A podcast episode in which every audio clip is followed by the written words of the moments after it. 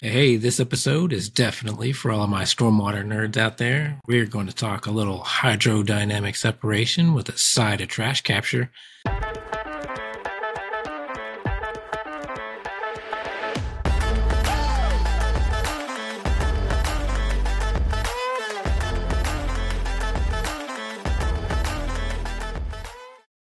Hey, everybody, welcome back to uh, a new episode of the Stormwater World podcast. So, we're going to do a little product spotlight today. And, uh, you know, I think it's, I always think it's funny when I look at some of these products, uh, like the one we're going to look at today, because uh, I think you're going to see more and more of it. And you're not going to realize that this product's been around for over a decade, which is why we're here. We want to talk about these things, we want to get it out there, we want people to know what's going on. But, uh, but this product is cost effective and simple as it is uh, to help you with uh, your stormwater quality. It's been around for a decade, and I, I'm willing to bet you probably haven't heard of it. So I'm so happy to uh, introduce you to uh, Lance Hoff, PE and CEO of Momentum Environmental out of St. Paul, Minnesota, and he's here today to talk about the uh, the preserver. Lance, welcome to the pod. Appreciate you being here. Yeah, thanks. Thanks for doing it. It's a great, great thing you're doing here. So appreciate it. thanks, mm-hmm. man. Uh, so let's get it what tell us tell everyone what is what is the preserver and how about you start with because uh, I, I have known about uh, we've known each other for years and I, so I've known about the product for years as well.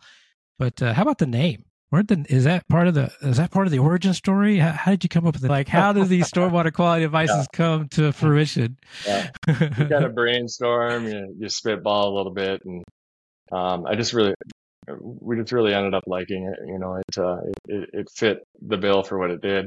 Love the logo. Um, you know, it's uh, it all just just worked out, I guess. So. I love it. I do like. I do yeah. like your. I do like your logo. I do like your logo. So, so what does it do? What does it do? How does it work? And how's it going to save so, me some money? yeah, the most important thing, right? Um, right. So it, it's a it's a gravity separator, an HDS unit for stormwater treatment. Um, and probably the, gosh, the best way to get into, you know, what it is and what it does is kind of talk about the origin story, like, like you're saying, like we were discussing before too. So, uh, it all started with MnDOT um, being regulated as an MS4 under NPDES phase two. So okay. as part of that, they, they needed to provide, um, reporting on, on, you know, measurable goals, right? Measurable goal reporting. So for them, um, they wanted to start with taking all the infrastructure that they had already that was treating stormwater, their ponds, their their swales, and then these gravity separators, uh, and and get credit for it before they started doing additional work, right? So in particular with the gravity separators, the HDS unit, they had a little bit of a problem in that they had multiple different brands of proprietary units. Um, and then each brand had multiple diameters. So, so they wanted a, a test protocol or a way to calculate how much material they're getting on an annual basis in pounds of, of material removed. Uh, but it, it needed to be applied to, they wanted to be able to test each unit but one size and apply the test results to all the units they had, had in the ground. So, um, to help them with this, they went to the University of Minnesota and St. Anthony Falls Laboratory is kind of the, the hydraulics um, end of things uh, for the University of Minnesota. So they're working with SAFL and SAFL um, basically started by researching existing test protocols and, and, could they take an existing test protocol and apply it to the needs of, of MnDOT.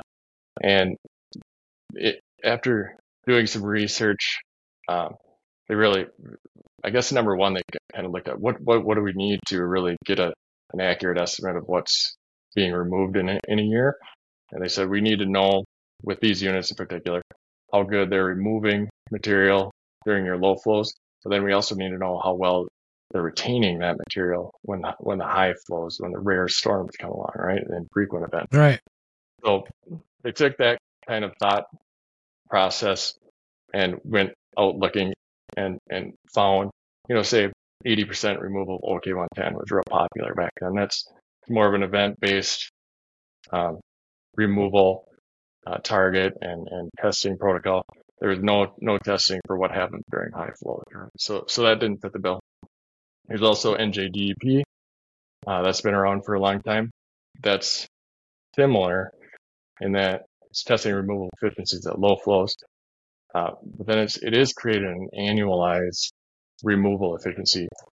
Um, but, it, but it's kind of based on the rainfall specific to New, New Jersey, right? So it's New Jersey Department of Environmental Protection. And they do testing for higher flows, but, but not to the extent that would be needed to predict what happens at the, those large rare storms. Just a little bit of cursory. And then, then the other thing that that didn't do was incorporate the findings into calculation of how that, that device works on an annual basis. So they kind of tested it, said, Hey, it'll work and not scour too bad. Um, so here's a removal efficiency with, with neglecting how much that scour affects the removal efficiency. That's just not incorporated. So, um, after the researchers at the, at SAFL kind of looked at that, they said, you know, we, I think we're, we're starting from scratch here, um, to get what we, what we want or what we need for MnDOT. And, uh, after that, they, they started with testing these devices. They tested some in the field using hydrant flow.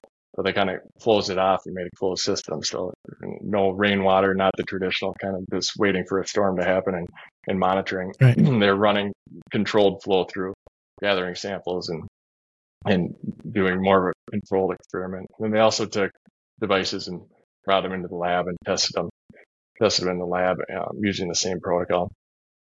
And some of the interesting findings initially from that first round of testing was, uh, you know, what the industry was kind of saying then is, in particular, the swirl separators, you know, uh, swirling water increases removal efficiencies. With the uh, idea that it's giving a longer travel path before the water, say a single drop of water, before it can get out, gives it more time to, to drop out sediment. And the testing reflected that. It actually, the swirl separators uh, perform better than than all the other devices tested. So that that was kind of a cool thing that you know, hey, hey, this is reflecting what what what we assumed was happening in in uh, the market. So from there, went on to test high flows, and that that was more eye opening, really. And because we were testing high, you know, some of these devices tested flows up to say 16 CFS, so uh, or or greater in some cases. And whereas the highest test flow, say in an NJDEP that does scour testing, it's less than four CFS. So you're, talking about multiples of, of, the amount of flow to kind of see what happens during those extreme events. So, um, and what we saw is, and this is always back when I was consulting and kind of specifying these units, I always had that question in the back of my mind. You know, we're swirling water, which I understand how it can re- remove, help removals, but that, I kind of always had in the back of your mind, what, what's, what does happen during the big storm, right? Because, right. Yeah. So in, like, you know, yeah, right. I, in my mind, I always had envisioned, you know, mixing something up in a glass of water, right? So right, anytime right. you're mixing something, you're stirring it around, and, and that's what you do to mix stuff up, right? So I just kind of had that in the back of my mind, and, and that's that's probably the best analogy for what the that high flow testing reflected with the with the short swirl separator. So, um, and kind of as a as a control, and I'm getting ahead of myself a little bit here, but if you take a sump manhole and the testing for that at a high flow rate at that 16, say 16 CFS, that's where a lot of them, the, peak flow that was possible in the lab. So a lot of them were tested up to 16 CFS. If you look at that, the, like the effluent concentration from a sump manhole is about 300 milligrams per liter. Um, and a swirl separator, uh, the ones that were tested were about two to 3,000 milligrams per liter. So, you know, eight to seven to 10 times um, increasing the, the scour out of the unit. So that at that point in time, now that was that was real eye opening for the the engineering community here in Minnesota because a lot of this is happening over quite a bit of time too. I mean, all the testing probably took uh, seven years in total from start to end. So all this is kind of happening over time, testing all these different units, testing the, the removal efficiency of the scour. And so we're learning more as we go along. So at that point in time, everybody that had was using swirl separators started um, placing them offline. You'd have a diversion structure going to the treatment structure and a collection structure and a high flow bypass. So what it did is it ended up adding a lot of cost. It, it, it worked to prevent that resuspension during high flows, but, but it just made a more complicated system essentially. So got it, got it. That's that's kind of where we were at with that. But and and how the preserver came along is eventually they went on to test just plain sump manholes. They said, "Hey, we want credit for sump manholes too, right?" So they went and just tested okay. sump manholes. And so wait, wait, let like, me recap real quick. Let me get my yeah. let me wrap my mind around that for a second, Lance, because like for me, yeah. I know a lot of people were tracking with you. They're going to be listening, but I'm not. You know, I didn't know I was going to need to bring a calculator to this podcast. So let me just back up for a second and, and wrap my small brain around it. So so what had happened? We have this, this testing going on and this need for uh, by the, by the entity, I guess, was it DOT, Minnesota, was it Minnesota yep. DOT? Mm-hmm. And so, and they're yep. like, and so the findings out of this testing, you're like, okay, cool. Uh, if I put my spoon in my glass and I stir it up, the stuff drops to the bottom. Per- perfect. That works. If I blast that same cup with a fire hose, doesn't work as well. Doesn't work as well yeah. in the big storms. Uh, so, oh no, what do we do? And so the initial uh, the initial reaction was that it was like, okay, well, we got to have a system in place uh, to bypass the initial swirling because we can't handle these big flows. So we got this diverter. So now we've just increased the cost, increased the project, and increased all the things in order to get the same result. And then you step in, and so that's where you're you're like, okay, so what if we could do all this retroactively in existing sump manholes, and the yeah. preserver is born? Am I tracking? Oh, yeah, that's exactly right. Yep. Oh, so, so sweet, sweet. Yes, yeah, I was worried. You, you lo- I was worried. I was worried you completely lost me, sir. But all right, cool, cool, cool. All right. So, what years? What? By the way, what years was all this occurring? When oh, was oh, all this so testing? I happening? think uh, I think the testing started in 2007. Was uh okay. was the outset of the testing, okay. and probably by the time they tested sump manholes and then and then moved on to uh, looking at energy dissipators to augment sump manholes, that was right around 2012 or so, something like that. And they gotcha. they continued to do some testing too. So, um, yeah, so I kind of had that seven years wrong, didn't I? A little bit less than that, but maybe from the we don't research and everything. It was it was it Sir, was. we don't do public math. We don't do public math on this podcast. Yeah, I need a calculator too. I guess yeah. we don't we don't do public math. But anyways, yeah. but so that's interesting. So out of necessity comes you know out of out of necessity comes all this testing, and then out of uh, mm. realization of increase of cost and like there's you know nobody wants to do this comes a new product right? Or or yeah. or am I getting ahead of yeah. myself? So so now how the how, well, how's yeah. the birth so, of the uh, like, so the birth of the preserver? Yeah, I mean they test sump manholes, and and the long story short, they say actually you can remove some sediment with sump manholes. They're not too bad. The problem is the high flows that everything scours out, right? So that's where they're kind of like, okay, this is MnDOT's the client. How can we take these sump manholes MnDOT has and make them work better? So they're looking for a product that was retrofittable into sump manholes and could prevent that scour from happening. Those are the primary goals. And that's where they kind of looked at energy dissipators and it worked. So it worked to prevent the scour and it also improved removal efficiency. So you could kind of actually function on an annual basis better than a swirl separator when you account for what happens at, at high flows. Um, and at a fraction of the cost. You don't have to place them offline um, and really the components are, are less expensive too. They're, everything's priced on the size of the the um, pipes, not the size of the structures. So um, probably my best example for that, and getting to your cost question, is we've swapped out a 10 foot proprietary unit, and they had quoted the contractor 55,000. We did the same thing for under 20. You know, so um, oh wow, there, that's there a be, that's a big difference. Big, yeah, but the bigger the structure, the more of a difference there's going to be. Um, it's because we're we're pricing on on pipe size, but a, a small structure will have a, a, cost advantage, and that that's just uh, it's bigger the bigger the structure is. Yeah, so so like the the um, testing. So kind of using the sump manhole testing as control again. It had that 300 milligrams per liter effluent concentration. By adding a dissipator, well, we got that down to 15 milligrams per liter at that 16 CFS. So, um, you know, so, 20, 20 fold reduction. Lot, yeah, we and of course the, the, the, pod's also on, on, on YouTube, but since we don't have the visuals up, let, us walk everybody through. Uh, you know, so it's a two piece product, right? But that work mm-hmm. independently of each other, if I'm correct. And you can walk. Let's just walk us through kind of without without the visual extras, I guess, of um, you know, what does it look like? So you've got a uh the the dissipator on the on the inlet side. Am I right? Like, yep. mm-hmm. I'm going to jack it all up. You you you explain kind of everybody. Like it's a two piece product, uh, and then how that how it how it actually works and and, and looks inside of the uh inside of the sump, if you will. Yeah. So it's the preserver is kind of like a system, and, and, like you said, it has two components. It has the energy dissipator, which goes on the inlet or inlets if you have multiple uh, inlets. Okay. And then you have a skimmer on, that goes on the outlet. So skimmers are real common in the stormwater treatment industry. You're just trapping any floatable pollutants, um, and our skimmer operates like any other skimmer on the industry.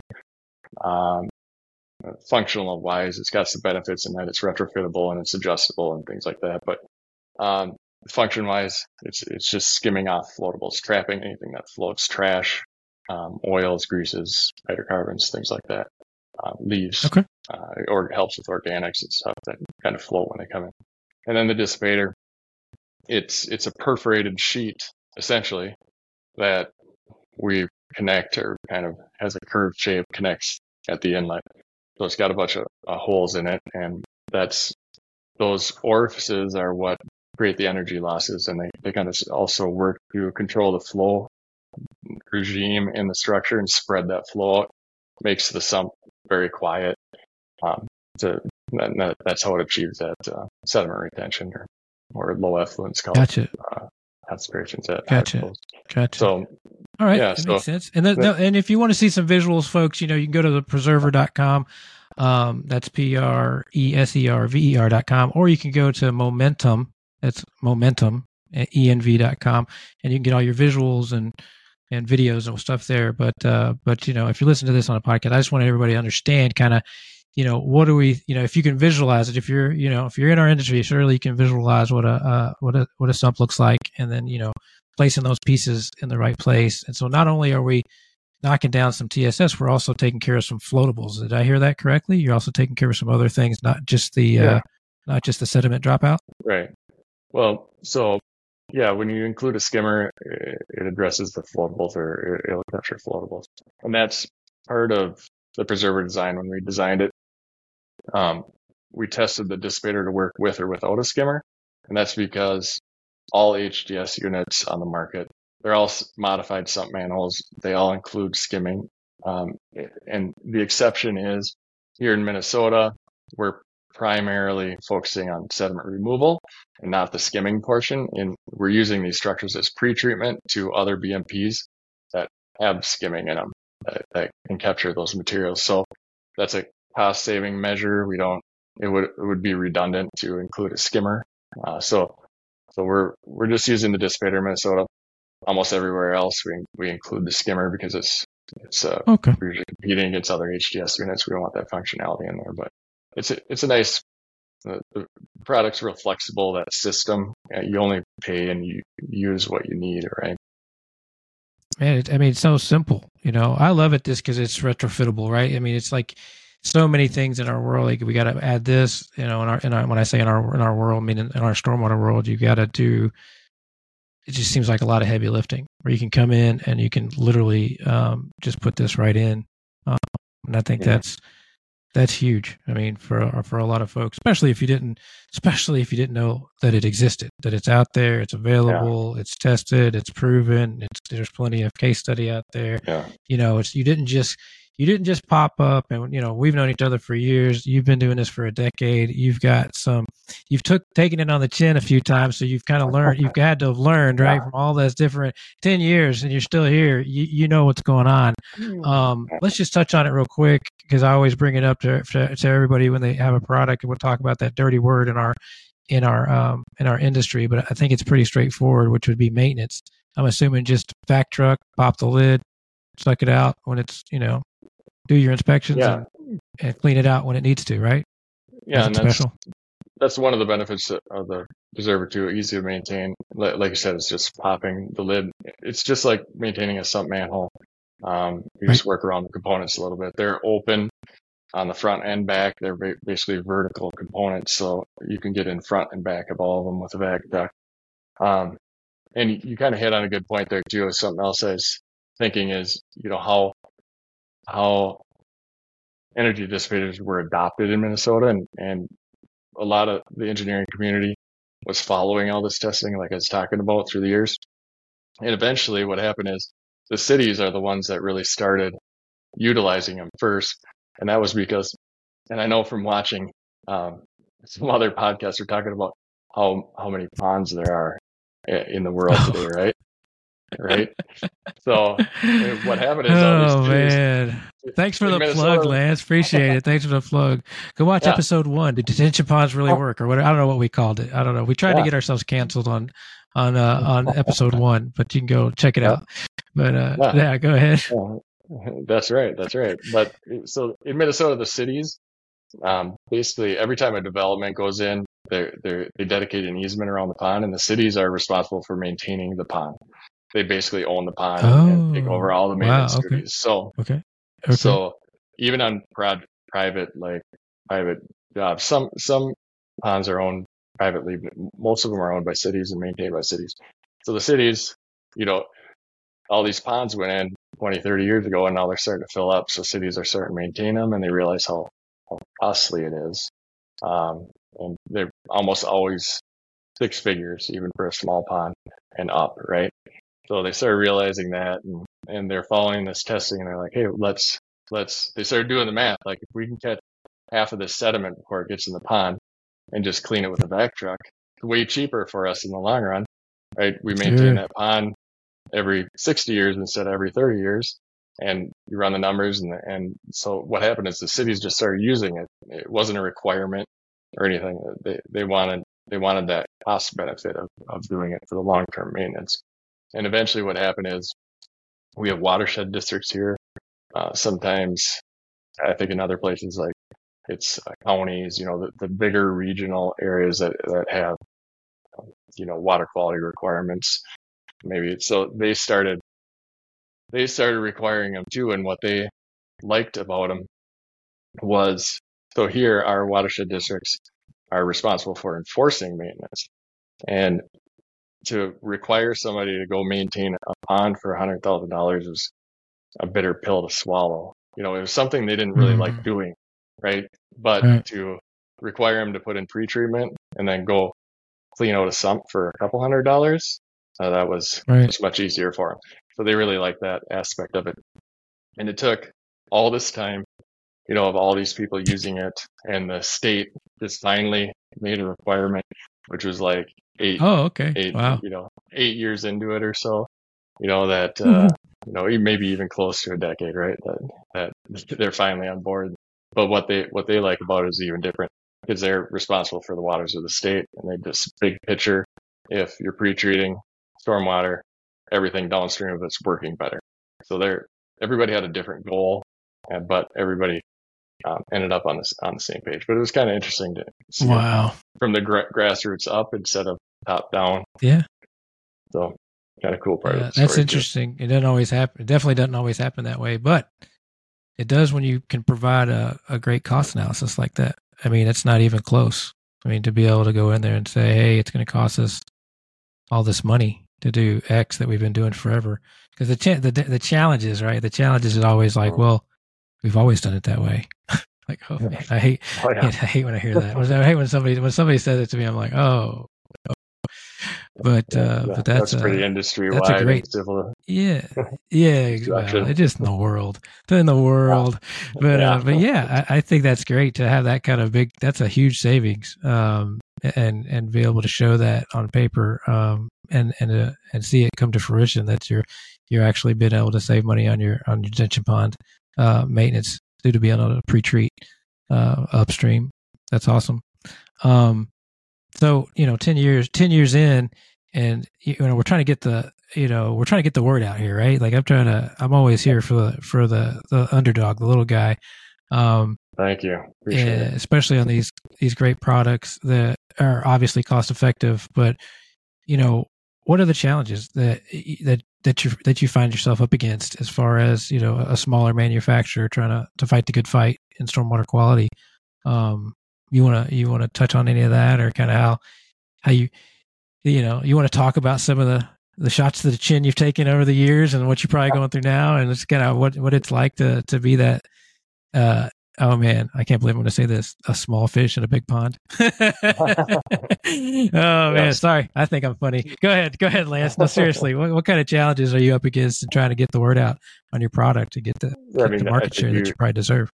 you probably have the hit the nail on the head. the biggest one right there is just getting the word out. I mean, um, I think last year I, I it kind of floored me because uh, we we have to have a good uh, market presence in Minnesota here, um, and we, we're growing out from from there, right, from our home base. But I think I had a an engineer that didn't know what our product was on a on a project here last year, and it's like, oh, it's been nine years, you know.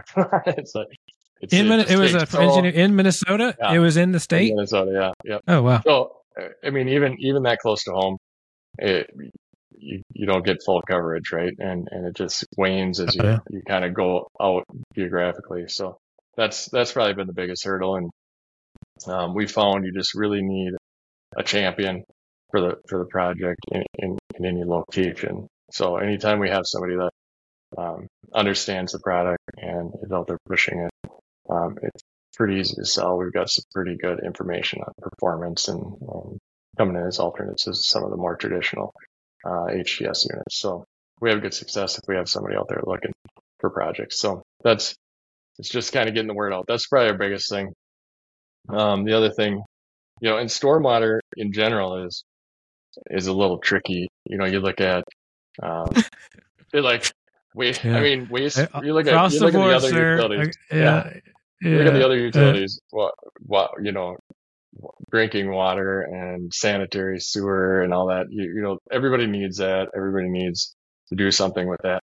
Stormwater is kind of something people just don't really want to deal with. Haven't, you know, it's, it's another until their house starts to flood, right? Yep, Until their house right. starts to flood, yeah, or they can't go to the beach, then they're like, "What's going on?" yeah, yeah, Yeah. exactly. Yep. So, and, and it's always going to kind of be like that to some extent because water quality is more important in some areas than other areas. And you look at, you know, sediment filling up Chesapeake Bay or reservoirs and you got, um, you want to protect salmon, uh, in the Pacific Northwest.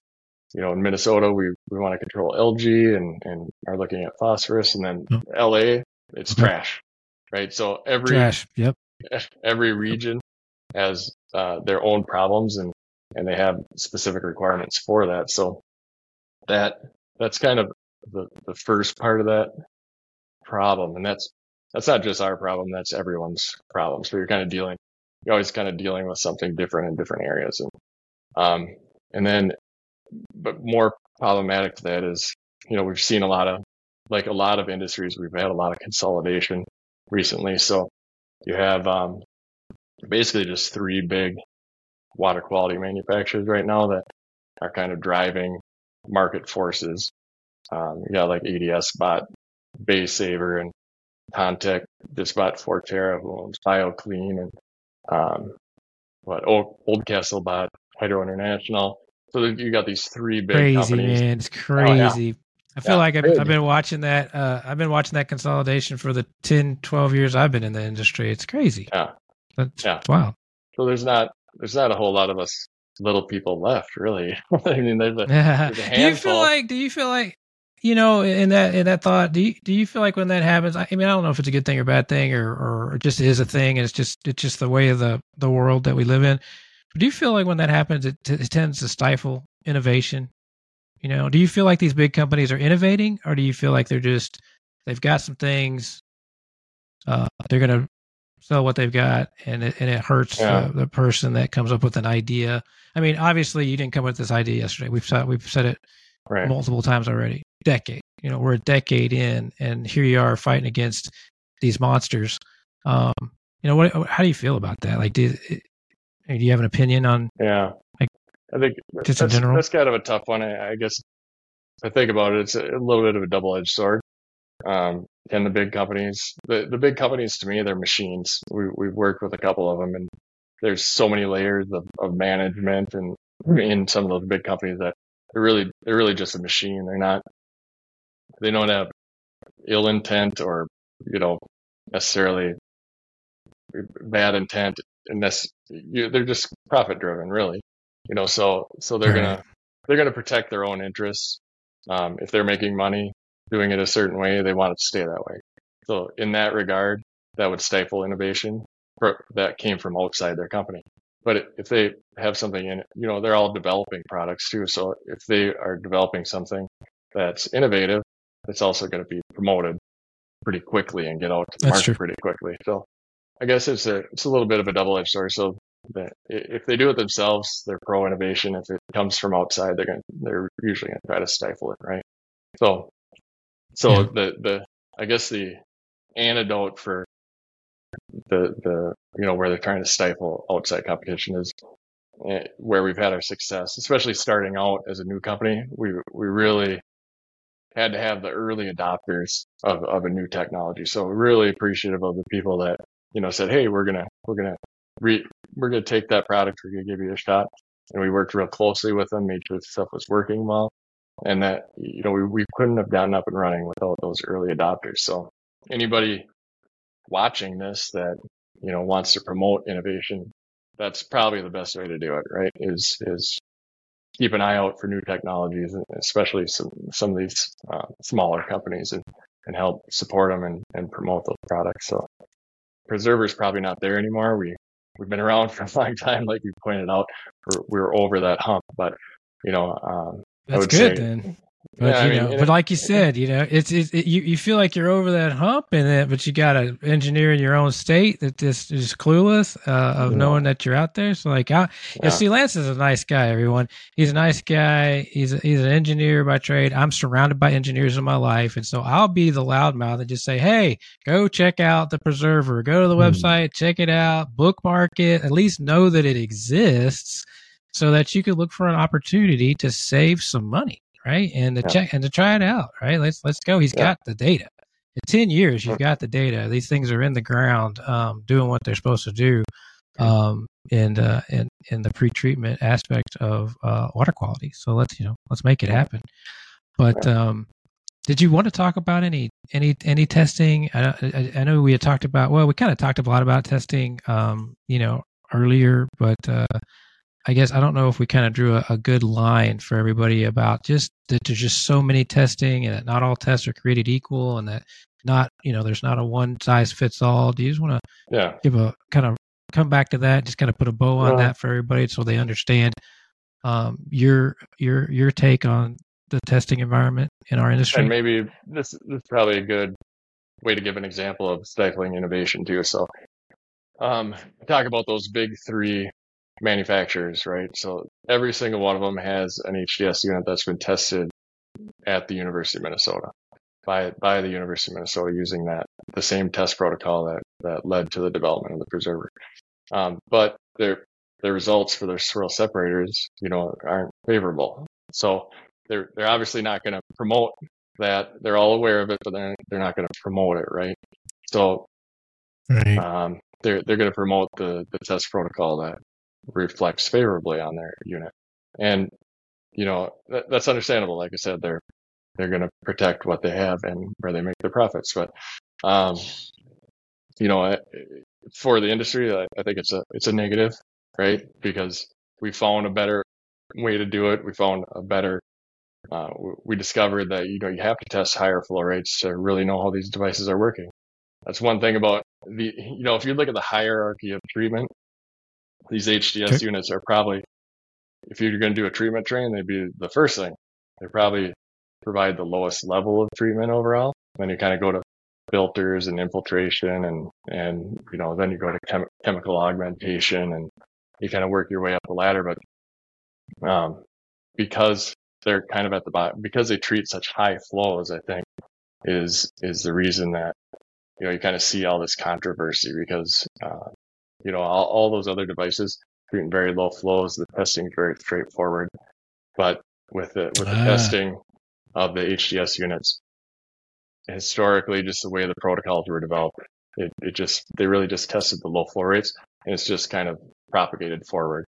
And and because people aren't aware of the, the University of Minnesota testing, we, you know, they they don't understand the importance of how those high flows affect overall effectiveness of these devices. Cool. So, That's what I wanted everybody to hear. I mean, it, it, we kind of I felt like we danced around it maybe a little bit in the beginning, but that's the that's the big key difference, right? Or maybe I just wasn't. I mean, hopefully I was listening. I'd like to think I was listening. It's just you and I, but uh, you know, is that that high flow test rate? That's the difference. You know, oh, that's the, I mean, cause it's just, mm-hmm. I mean, that's part of the game. The first 10, the first 10 minutes or the big flush or whatever you want to call it, or just the big, or the big, the big storm event. I guess maybe even the, the first so many minutes of a rain event are kind of irrelevant because they, you know, any rain event's a rain event, but some of these big storms and we keep seeing them more and more. I mean, I live in Southeast Texas, so it's, it's either, it's either pouring or it's, or it's drought right? So we just get these yeah, in, right. huge, intense storms uh, mm-hmm. outside of the you know hurricane season, where we get these drop these crazy storms. So mm-hmm. I don't know. That's just something to think about. Um, that uh, and I think it's a key point to what you know the preserver is able to bring to the table. Uh, especially you know as or whatever as an alternative solution as a as a different solution as a outside the box as don't check the box don't do it as the way you've always done it yeah. Take a yeah, look at this idea. that's kind of what we're up against is some of these old test protocols there. Check the box. It's the easy button for the for the engineer and the owner. And um, but uh, kind of our point to everybody is we're also the easy button. So we could, we could be side by side. We think the testing's more accurate. We can verify it with our field monitoring and um, we just think it's a better option. So um, it's it's much more holistic. It's it's the most accurate testing methodology and protocol um, on the market, really. So, uh, just nice. The word right there. there, like there it is. He says it's he, he's saying he's dropping bombs, y'all. He says it real nice and soft and steady, mm. steady but he's just he just told you what what what he's got going on. But um, hey, look, everyone, I'm not trying to sell you the preserver. I'm just trying to get you to to to to just I don't know I just I just don't like that that phrase, man. I just don't like we've always done it that way or or or whatever. You know, there's so many great products out there um, that can save you time, money, and actually make a difference uh, in the water quality. That you just got to be willing. Um, you know, and that's what that's what we're trying to do here. Uh, quite honestly, mm-hmm. again, not trying to sell you a preserver, just trying to bring the the value out there, trying to bring the word out there, so that at least you uh, at least you know it exists so that you can try to take advantage of some of this technology that's out there. Lance, where do you see? So, 10 years, what's the next 10 years going to look like in our industry? Is there going to be one company? Oh, is, it, no, is there going to be one big company? No. What, what do you what do you think that what, what's the future look like for Momentum Environmental and for the stormwater uh, treatment uh, industry as a whole? What, put on your your future yeah, hat. Well, Tell me what you uh, think. I guess Momentum, I probably have a better finger on the pulse with, but you know, when we when we we started the company and we went down the, the product development path, we always envisioned having more than one product.